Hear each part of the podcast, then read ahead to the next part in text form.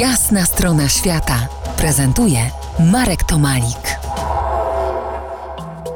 Po jasnej stronie świata Michał Jurecki, historyk kultury, badający pogranicza w Europie Środkowej i Wschodniej. Tematem naszej dzisiaj rozmowy jest Nachiczewańska Republika Autonomiczna, quasi-państwowy twór na Zakaukaziu.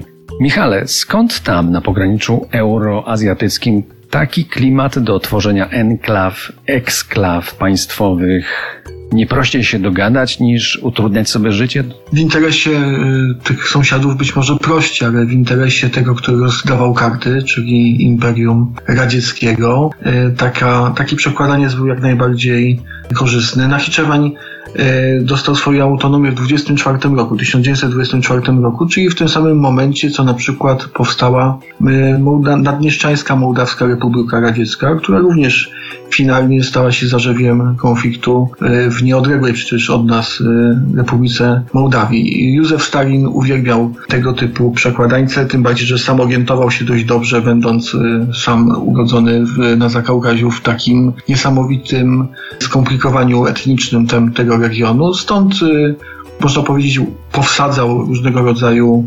mniejszości do większości, aby te mniejszości w pewnym momencie mogły szachować tą większość. I tak jak Osetyńczycy destabilizowali sytuację w Gruzji, tak właśnie autonomiczna Republika Karabachu Górnego również była miejscem, które szachowało Azerbejdżan.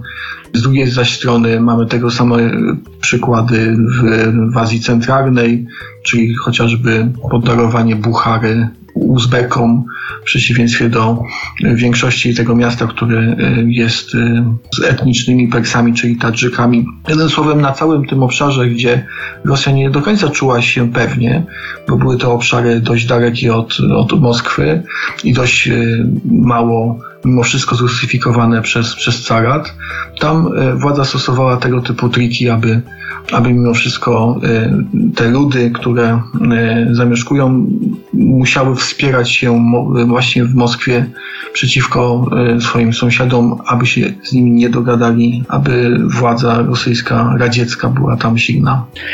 Do tego jeszcze wrócimy. Za kilkanaście minut właśnie wrócimy do rozmowy o tym bardzo ciekawym zakątku Europy. Zostańcie z nami w RMF Classic. To jest Jasna strona świata w RMF Classic.